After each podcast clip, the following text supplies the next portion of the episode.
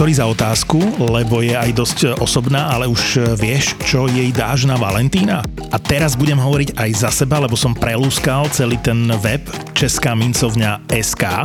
Čo by sa páčilo mne, že, že čo by som vybral ja, tak možno ju môžeš prekvapiť nádhernou striebornou mincou Crystal Coin Strom života s českým kryštálom. Je to krásna limitka za 97 eur a 40 centov. Nie je to najlacnejšie, ale Vyzerá to fakt súprovo, takže ten strom života nájdeš iba v e-shope Českej mincovne, Česká mincovňa SK a nemáš za čo. Tento podcast obsahuje opisy fyzického, psychického a verbálneho násilia a tiež opisy brutálneho sexuálneho násilia alebo sexuálnej deviácie páchateľa. Z tohto dôvodu je tento podcast absolútne nevhodný pre poslucháčov mladších ako 18 rokov. Je 20. október 1996. Ulicami Bruselu ticho pochoduje ohromný dav Belgičanov. 350 tisíc z 10 miliónového národa. Mnohí z účastníkov sú v bielom. Nesú v rukách sviečky a kráčajú ticho. Biela farba symbolizuje nevinnosť zavraždených dievčat a dôstojnosť ich rodičov.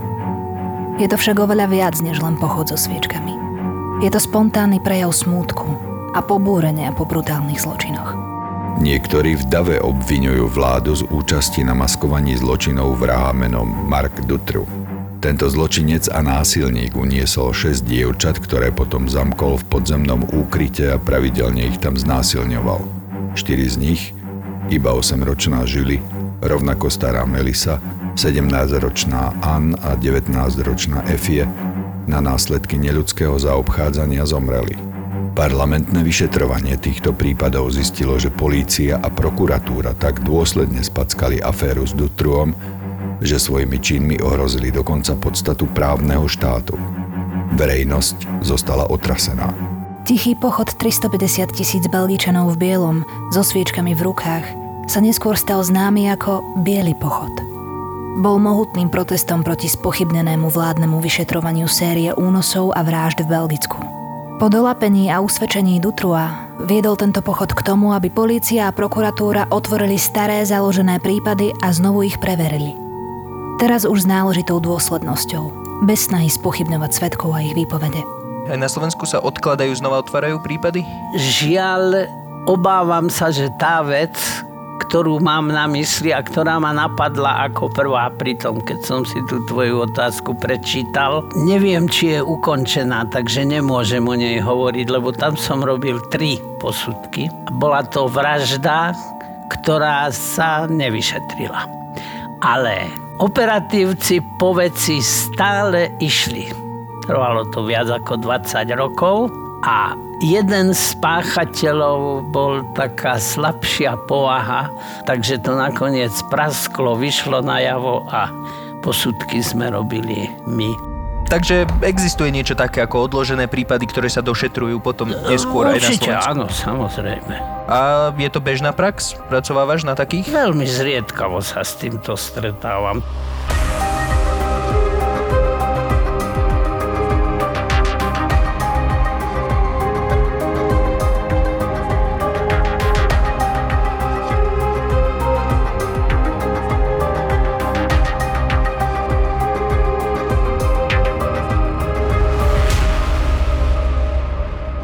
Netrvalo dlho a jeden ďalší, možno ešte horší, ako prípad Marka Dutroa, sa začal vynárať zo založenej výpovede 38-ročnej Agnes Pandy, tichej knihovníčky z kráľovskej knižnice Alberta I. Céra protestantského pastora, pôvodom z Maďarska, vypovedala, že ju a jej brata pred časom poslal otec na prázdniny k moru. Keď sa vrátili domov, zistili, že ich nevlastná matka Edith Pandy a ich sestra Andrea zmizli. Na otázku, kam zmizli, im ich otec povedal, aby ich nehľadali, pretože už sa nikdy nevrátia späť. Polícia vtedy spustila vyšetrovanie.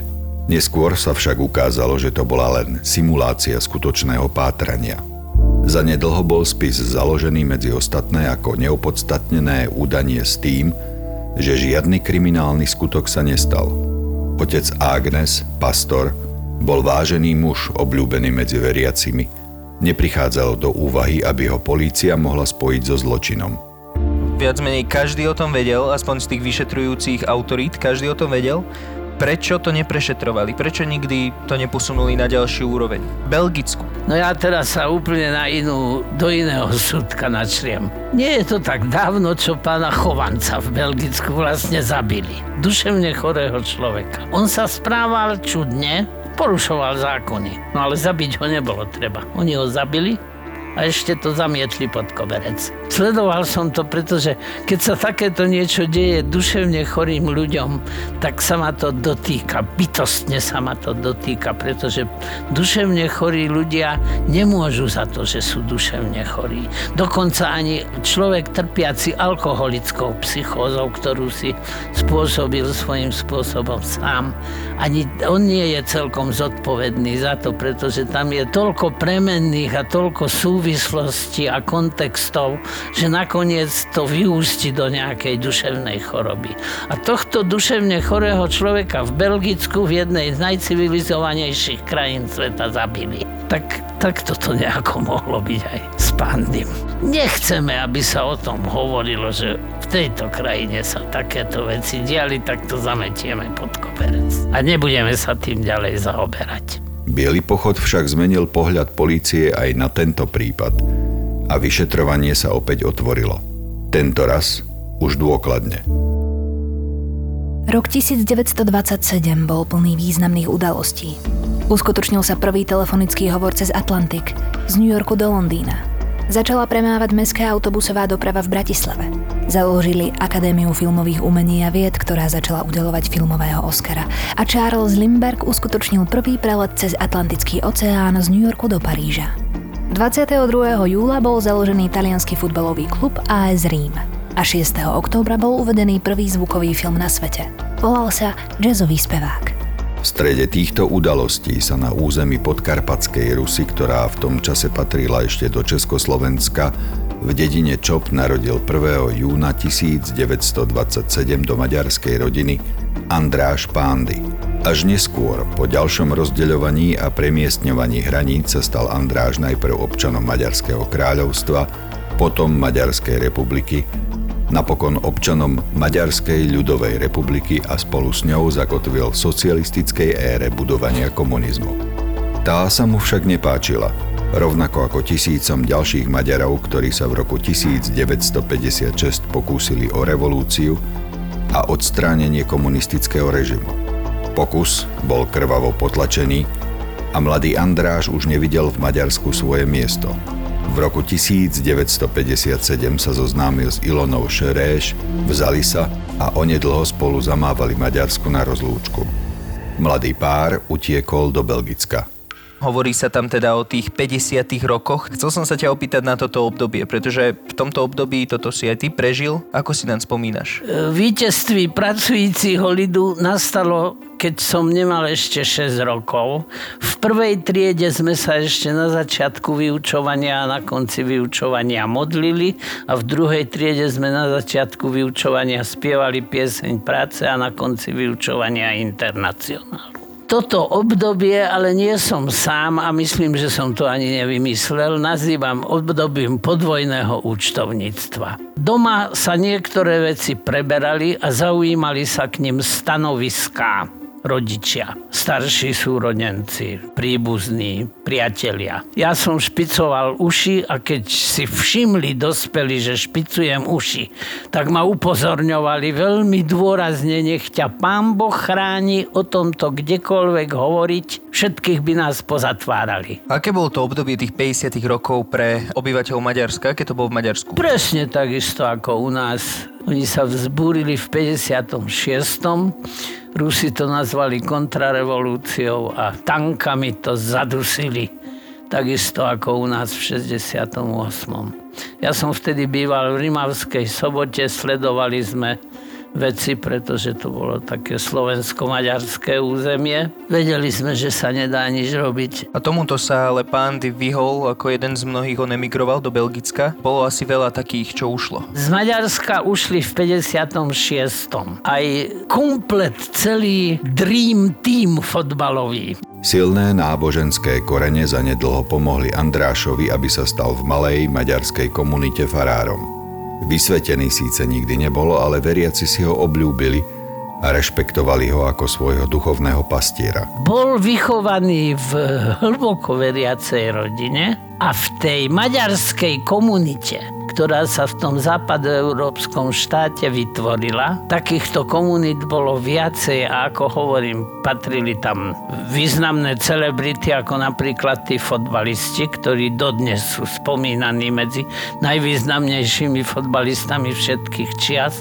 Boli tam filmoví herci. On tam tak nejak sa e, duchovne o tých ľudí, ktorí do tej komunity patrili, staral a začali ho zrejme titulovať dôstojný pán alebo pán farár a on túto rolu prijal. Vedel tú takú duchovnú útechu poskytnúť. Nebol vôbec vyštudovaný nie, farár. Nie, ani vysvetený. Uh, tam s tým jeho farárstvom nebolo všetko podľa kostolného poriadku.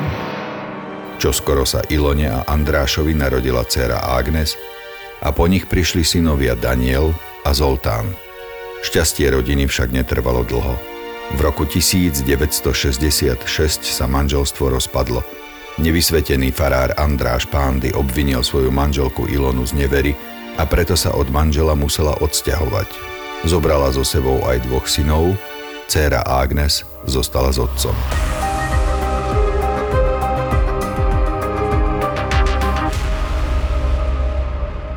François Misie začínal byť frustrovaný. Vyšší prokurátor bruselskej justičnej polície takmer so sympatiami už celé hodiny počúval rozprávanie Agnes o tom, že sa obáva, že jej otec môže byť najhorším sériovým vrahom v histórii.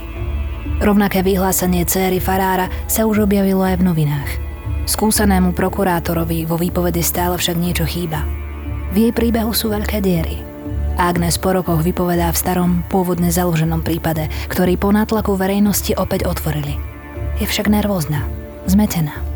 Misie preto opatrne Agnes navrhne, že by jej možno pomohlo, keby sa išla poprechádzať po nádvorí justičnej polície. Trochu si vyčistí hlavu, usporiada myšlienky. Agnes to prijala. So zvesenou hlavou klopkala pod petkami podlažbe rozľahlého nádvoria a pár krokov za ňou ju pozorne sledovali policajti. Chodila takto asi pol hodiny. Potom sa zvrtla a nakráčala späť priamo k vyšetrujúcemu prokurátorovi so slovami Porozprávam vám, ako sme zabili 5 ľudí. To, že obeď sa stotožní s konaním svojho trízniteľa, štokholmský syndrom, tento termín sa používa u prípadov klasického domáceho násilia, keď tyran tyranizuje ženu, deti, celú rodinu a tie obete násilia sami seba považujú za príčinu ako by si vysvetlil štokholmský syndrom, že odkiaľ to aj pochádza, tento názov, a potom, že čo to má spoločné s týmto prípadom? Pri prepadnutí banky v Štokholme niekedy v roku 1947 alebo 51, už neviem teraz, kedy sa to stalo, tak boli vzatí rukojemníci do tej banky a niekoľko dní držaní v neveľmi dobrej situácii a napriek tomu sa tak spriatelili a stotožnili s páchateľmi tohto zločinu, že potom e, vlastne boli na ich strane. Sami pripúšťali, že oni sú vlastne príčinou toho, že títo ľudia sa tak správajú. Toto bol predsa len trošku iný prípad, ale veľa spoločných rysov by sme na tom našli. Horor, o ktorom začala Agnes rozprávať, sa začal v dome na priemyselnom nábreží v bruselskej štvrti Molenbeek, keď mala 13 rokov. Vtedy ju otec, kňaz, prvý raz zneužil. Presnejšie, znásilnil. Odvtedy sa začal datovať incest otca a céry, v ktorom sa Agnes stala sexuálnou otrokyňou. Spočiatku mu nahradila manželku, s ktorou sa v roku 1967 rozviedol. Krátko po rozvode prvá manželka Andráša Pándyho zmizla. Spolu s ňou zmizli aj ich dvaja synovia. Ex-manželovo vysvetlenie bolo, že sa vrátila do Maďarska. Potom sa podľa jeho slov odsťahovali do Francúzska, až napokon skončili kde si v Južnej Amerike. Začiatkom 70. rokov sa už samozvanému kňazovi jeho vlastná dcéra ako sexuálna partnerka tak trochu prejedla. Začal sa obzerať po nových príležitostiach. Vo svojej pôvodnej domovine v Maďarsku si našiel v novinách zoznamku a v nej začal pod pseudonymom uverejňovať svoje ponuky na zoznámenia. Nikdy neodhalil skutočné meno, ani povolanie kňaza, ale na potenciálne partnerky pôsobila ako magnet značka inzerátov. Európske medové dni. Belgičan, ktorý inzeruje v Maďarsku, bol pre mnohé atraktívna partia. Odpovedali a Andráš Pándy začal čoraz častejšie cestovať do rodnej krajiny. Tak sa zoznámil s vydatou Editou Findorovou. Po krátkom romániku s ním ušla do Belgicka a vzala so sebou aj svoje tri deti z manželstva. 8-ročnú Tunde, 15-ročnú Timeu a 7-ročnú Andreu. Editin manžel niesol útek manželky aj s deťmi ťažko. Podľa niektorých sa dokonca pokúsil o samovraždu. Napokon pristúpil na rozvod a v roku 1979 sa jeho bývalá vydala za Andráša Pándio. Po sobáši sa novým manželom narodili deti. Andráš junior a cerka Reka. Netrvalo dlho a keď dovršila najstaršia z Editiných detí, Farárova nevlastná dcéra Tímea, 20 rokov, začal znásilňovať aj ju. Mladé dievča otehotnelo. Nikto však nechcel veriť tomu, že by otcom mohol byť vážený kňaz. Nebrali ju vážne a jej tehotenstvo vysvetlili tým, že sa oplodnila sama – keď si genitálie utierala uterákom, na ktorom zostali zvyšky odčimových spermí. Timea však trvala na svojom a tak ju rozhnevaný otec rodiny poslal na prevýchovu k svojej vlastnej cére, Agnes. Jeho incestná sexuálna otrokyňa bola otcovi oddaná. Aj s ňou stále udržiaval intenzívny sexuálny vzťah a pre výchovy neposlušnej nevlastnej sestry sa ujala s veľkým odhodlaním – pri jednej z lekcií ju zmlátila oceľovou tyčou do bezvedomia. Timea skončila v nemocnici. Jej hospitalizácia a liečenie trvali dlho. Po celý čas sa opakovane snažila belgickým úradom nahlásiť, že ju zneužíval nevlastný otec. Neúspešne. Napokon v nemocnici počas hospitalizácie porodila odčimovo dieťa. Keď nešťastná Timea nenašla útočisko medzi belgickými úradníkmi, skúsila poslednú možnosť. Opäť všetko vyrozprávala svojej matke. Tentokrát už aj s detailami, ako ju otčím pravidelne znásilňoval. Matka nabrala odvahu a priamo sa spýtala svojho muža. Pohádka medzi manželmi zrazu Edith a jej najmladšia dcera Andrea bez stopy zmysli. Susedom, známym, aj veriacím zronený manžel povedal, že ho žena aj s dieťaťom opustili a ušli do Nemecka, kde sa Edith zalúbila do neznámeho ctiteľa. Ukazoval im list, ktorý zanechala na rozlúčku. Až neskôr vysvetlo, že bol falošný. Belgický farár maďarského pôvodu sa po úteku manželky stal v očiach svojich farníkov vzorným otcom. Pomáhal už dospelej Agnes a sám sa staral o vlastné malé deti Andráša juniora, Reku a dokonca aj o nevlastnú dceru Tunde, ktorú mu po úteku za milancom do Nemecka nechala na krku manželka Edith. Malá Tinde sa však stala ďalšou sexuálnou otrokyňou. Nevlastný otec ju okrem znásilňovania začal psychicky a fyzicky týrať. Na malé dievča to malo devastujúci vplyv a kňaz o nej začal hovoriť ako o problémovom dieťati. V roku 1990 preto vypravil svoju najstaršiu dceru a s ňou aj malého syna Andráša a cérku Reku na dovolenku. V Bruseli zostal sám s neposlušnou Tinde. Za trest jej nedovolil ísť na dovolenku so súrodencami. Keď sa ostatní traja z dovolenky vrátili, po malej Tinde nebolo ani stopy. Otec im len lakonicky oznámil, že Tinde už definitívne šiblo a tak ju poslal na prevýchovu k inej rodine.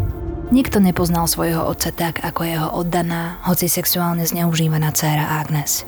Vedela, čoho je otec schopný a zmiznutie malej Tunde neuniesla. Konečne sa odhodlala a prišla na políciu oznámiť podozrenie, že jej nevlastná sestra nezmizla tak, ako sa to snaží vysvetliť jej otec. Prečo sa Agnes, teda dcéra Pandyho, priznala k tým vraždám, čo spolu spáchali až tak neskoro? Prečo s tým nešla za nejakou autoritou hneď? Ťažko povedať, ale otec je otec. A on bol pre ňu absolútna autorita. A k čomu ju on prehovoril, donútil, kombinácia obidvoch týchto mechanizmov, to ona nakoniec prijala a prijala to ako od najvyššej autority. Dlho s tým žila, zrejme nie v plnom komforte. Hovoríme tomu egodistónna existencia. Napríklad homosexuál egosyntónny je ten, ktorý je rád homosexuálom, rád sa stýka s inými homosexuálmi a rád svoj sexuálny život týmto spôsobom riadi a diriguje a vedie egodistónny homosexuál je homosexuálne zameraný jedinec, ktorý s tým nie je spokojný, nemá rád sám seba pre toto svoje zameranie a chcel by byť inak zameraný. Existencia Agnes bola isto egodistónna, pretože čím bola dospelejšia, tým viac videla, že to, čo sa deje, nie je v poriadku. Nie je to v súlade so sociálnymi a kultúrnymi a mravnými a intelektuálnymi a inými pravidlami. A počase proste toto v sebe prekonala a priznala sa. Ale ona už jeho konanie musela prežívať od určitého obdobia ako ťažké a neznesiteľné tríznenie. Ona sa s tým ale stotožnila, pretože on pre ňu znamenal takú obrovskú autoritu, že nebola schopná dlho sa tomu vzoprieť a proti tomu niečo urobiť. Bolo to opäť len ďalšie z jej trestných oznámení, ktoré policajti napokon založili ako neopodstatnené, pretože kňaz požíval v komunite úctu a bol vzorom starostlivosti o svoje deti, ktoré vychovával sám. Presne toto oznámenie začal vyšší prokurátor François Messie opätovne prešetrovať po nátlaku verejnosti, ktorý vyvolal v Bruseli biely pochod. Jedna zo záhad, ktorú musel prokurátor rozlúštiť, boli listy a fotografie, dokonca videá detí i bývalých manželiek, ktoré kňaz dostával z rôznych častí sveta. Vraj s nimi aj po rozchode udržiaval kontakt a nesmierne sa zaujímal, ako sa majú a či im niečo v cudzine nechýba. Tento listový a fotografický materiál bol v rozpore s tým, čo tvrdila v prvom oznámení o zmiznutí malej Tinde a Agnes a tiež v rozpore s tým, čo začala po prechádzke na nádvorí justičnej polície rozprávať o svojom otcovi a o sebe.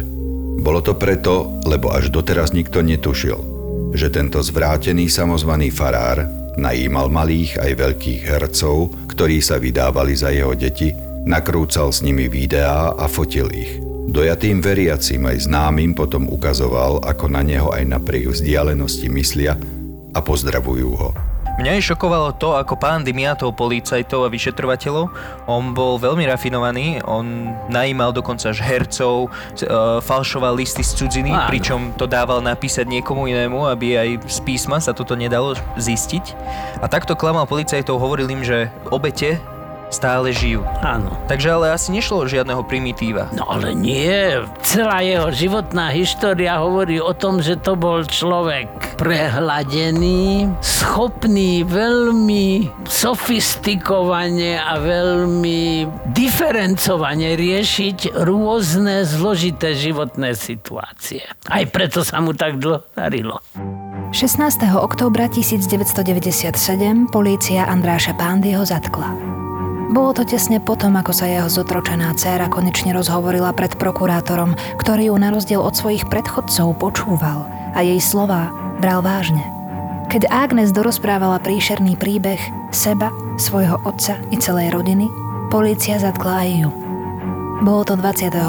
novembra 1997. Agnes sa priznala, že vraždila spolu so svojím otcom. Dokonca svoju matku Ilonu, ktorá údajne zmizla najprv do Maďarska, potom do Francúzska a skončila v Južnej Amerike, zabila Agnes sama. Podielala sa aj na vražde svojich bratov Daniela a Zoltána, macochy Edith a jej céry Andrej. Jediná vražda, na ktorej sa Agnes nepodielala, bola vražda malej Tunde, ktorú vykonal jej otec sám. Táto smrť však zotročenú Agnes zlomila a priviedla k výpovedi o zverstvách, ktorých sa s otcom dopustili na súrodencoch a ich matkách. Ohromený François Monsieur si vypočul, ako spolu s otcom Agnes vlastných bratov, nevlastnú sestru a ich matky buď zastrelili, alebo dobili železnou tyčou na smrť. Potom telá rozštvrtili nožom a pílkou a poliali kyselinou, ktorú kúpili v drogerii. Bola to voľne dostupná kyselina na čistenie odtokov.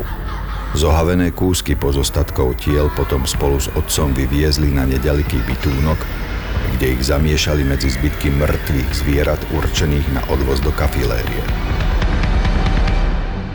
Jediný, kto dvojici otca a céry stále unikal, bola Agnesina nevlastná sestra Timea, ktorá v nemocnici porodila farárovo dieťa.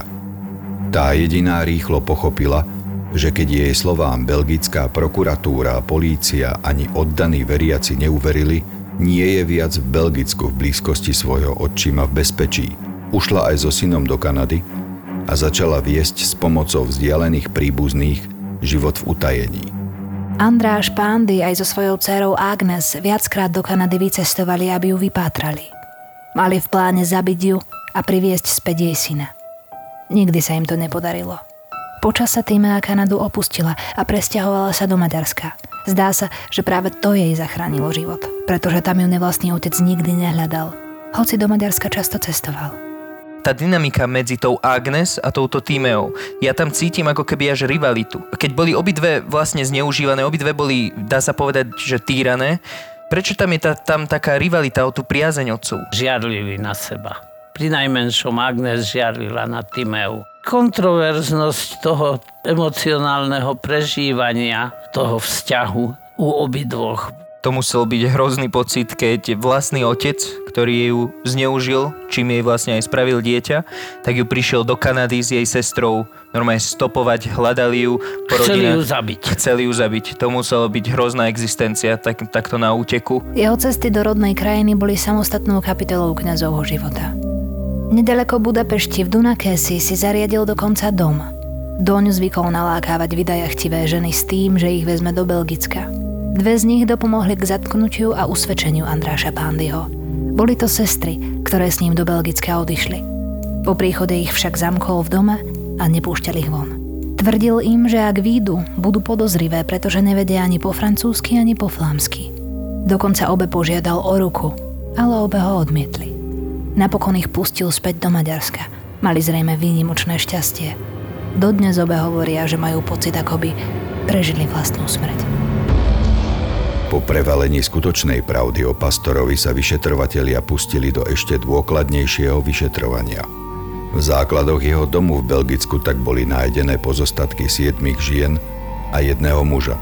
Testy DNA potvrdili, že to neboli príbuzní Andráša Pándyho ani jeho druhej manželky Edith.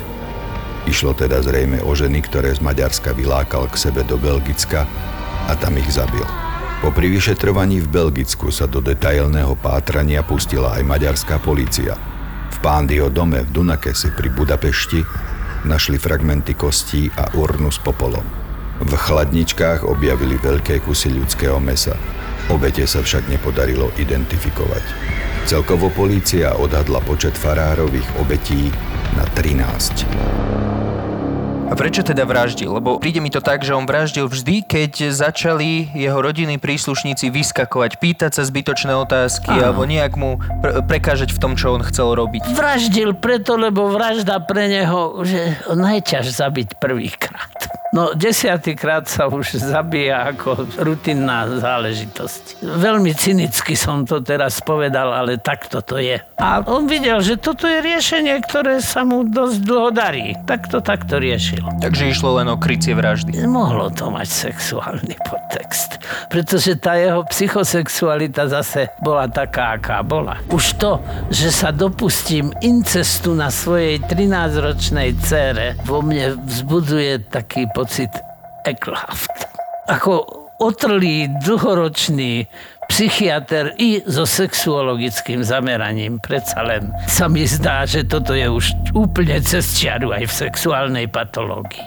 To povraždenie celej rodiny, tam sa naozaj môžeme len snažiť dopátrať, že čo bolo motívom tohto hrozného konania. Mohli to byť krycie vraždy, odstrániť svetkov svojich ohavných činov. To je jedna alternatíva. Druhá alternatíva môže byť aj skutočne to, že páchateľ bol jednoznačne sadista a spôsobovanie utrpenia a zabíjanie svojich obetí u neho vzbudzovalo sexuálne vzrušenie. Zvláštne, že tá viera jeho ho v tom nezastavila. Pretože ona nám dáva, aspoň veriacim ľuďom, dáva nejaké tie mantinely, Nedáva. v rámci ktorých sa má pohybovať. Jeho to nezastavilo. On je keby žil dvojitý život. Na oko, farár. Je ti známa aspoň trošku história rodiny Borgiovcov, z ktorých mnohí boli pápeži. To boli najväčší traviči stredoveku. Keď ťa Borgia ponúkol pohárom vína, tak bolo jasné, že sa môžeš rozlúčiť so životom.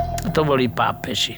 Boli katolíckí kňazi, ktorí s Nemcami aj v tom antisemitizme a v tom vyvražďovaní Židov spolupracovali a boli takí ktorým by sme naozaj mohli postaviť jeden obrovský pomník a piedestál. Viera a mravnosť by bolo veľmi dobré, keby sa viezli na jednom vlaku, na jedným smerom.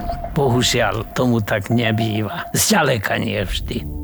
Nepodarilo sa však odhadnúť ani nejako presnejšie určiť počet obetí, ktoré mohli pochádzať z charitatívnej činnosti tohto zvráteného kňaza.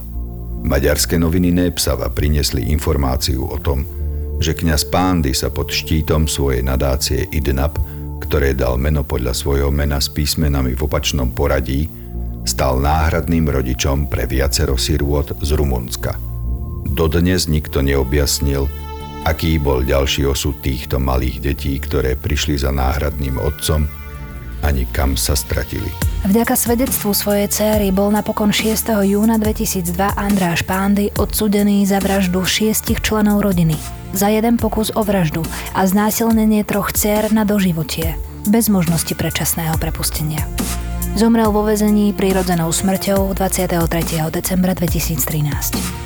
Pandy dostal do životie, dokonca aj zomrel vo vezení, ale uvažovalo sa chvíľu, že ho prepustia, keď už bol taký starší, mal horšie zdravie, že ho umiestnia do domovu sociálnych služieb. Čo si myslíš? To životie tu bolo na mieste? Áno, určite.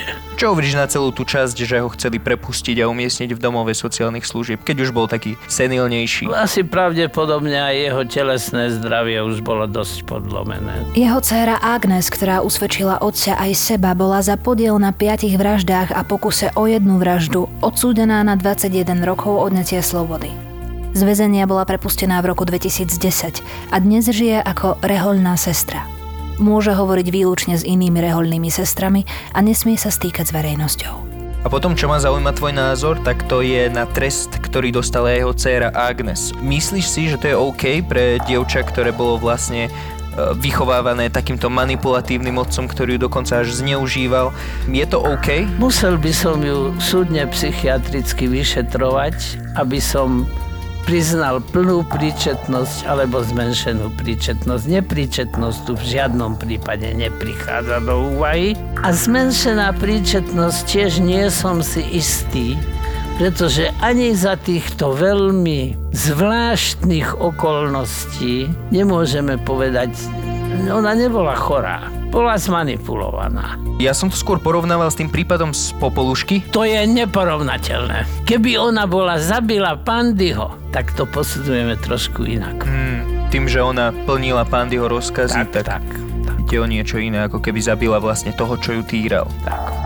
Hoci vyšetrovatelia odhadli celkový počet vrážd, vrátane neidentifikovaných tiel v základoch domu v Belgicku a v Popole a tiež v chladničkách v dome v Maďarsku na 13, nie je možné z istotou vylúčiť, že počet obetí bol oveľa vyšší.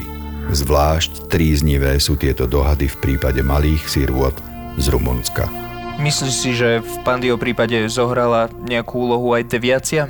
Bol to deviant? V každom prípade to vraždenie nebolo od tej jeho psychosexuality úplne oddelené neoddeloval by som to. I keď hovorím, sme na tenkom mlade, sme na pôde hypotéz, ale myslím si, že s jeho sexualitou to súviselo. Tá jeho sexualita bola značne patologická. A čo myslíš, o čo išlo? Ja o jakú deviáciu? Polymorfnú. V každom prípade prekonanie incestuózneho tabu je jedno z najväčších prekonaní, aké sa môže človeku podariť To je obrovské tabu. A nie je to považované za pravú deviáciu, ale je to považované za patológiu sexuality. No a to vraždenie pravdepodobne jeho sexualitu nenechávalo lahostajnou. Takže sadizmus. Ako by si charakterizoval Pandyho? Veľmi rozporuplná osobnosť. Nemôžeme povedať, že bol stelesneným zlom, lebo niektoré veci, ktoré robil, ani do nejakého stelesneného zla nepatria. Že by sa takto pretvaroval, ešte aj taká možnosť tu je. Bielý pochod 350 tisíc Belgičanov v októbri 1996 bol protestom proti ľahostajnosti polície a prokuratúry v prípade krutého Marka Dutroa. Táto ľahostajnosť viedla k smrti štyroch malých dievčat a jedného muža. Odhodlaný protest mlčky kráčajúcich ľudí v bielom so sviečkami v rukách však vyniesol na povrch ďalšie strašné zločiny a prinútil vyšetrovateľov konať. Pochod v bielom zastavil jedného z najhorších vrahov v sutane, Andráša Pándyho. A je možné, že niekomu, či dokonca viacerým, zachránil život. Bol to človek mnohých tvári. Na jednej strane dušpastier, duchovný otec, na strane druhej chladnokrvný, vypočítavý vrah.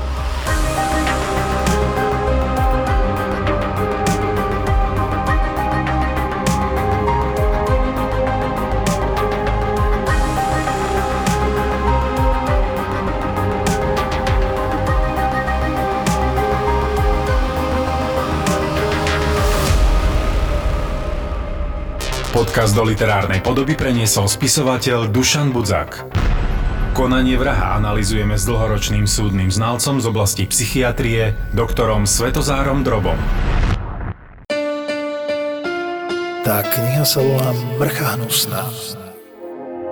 Smiech? Smiech? Plač. Nežná. Nežná. Drzá. Súrovo zrazí na kolená. Na kolená. A razom postaví na rovné nohy. Ako ľadová sprcha. sprcha. Ako živá voda. Vtipná kniha o súcite, súcite porozumení, porozumení, ale aj o spravodlivom hneve, kde na strane ponižovaných stojí všemocná a obávaná mrcha hnusná. Hojivé čítanie v ťažkých časoch. Knihu Mrcha hnusná nájdete v sieti knihkupectiev Pantarej. Drogy, mafia, pedofily, prostitútky, vrahovia. Kristýna sa stretáva so zločinom na všetky spôsoby. Ježiš, to je láska. Ona ich zamkla vo vnútri a čakala, dokedy sa bude ozývať buchot. Že jeden vylezie a toho bude milovať, hej? Áno, totiž to ona ušla von preto, lebo on, jak sa oháňal to sekerou, tak aj ju sekol. Do podcastu Profil zločinu si pozýva tých, ktorí zločin zažili na vlastnej koži. To bol tiež taký prípad v podstate Andrejky, ktorom brutálne zavraždil a on mi písal listy, teda dostala som od neho niekoľko listov, kde stále tvrdil, že to nie je pravda. Obete, kriminalisti, prokurátori, kukláči, patológovia, súdni znalci. On si sadne hm? a dá si nejaké elektrody. Kam? No, jednu si dá na penis a jednu si prilepí na brucho. A na hlavu nie, hej? Že aby sme videli, že jak mozog... Nie, na hlavu nie. Podcast Kristiny Kevešovej v produkcii ZAPO. Profil zločinu.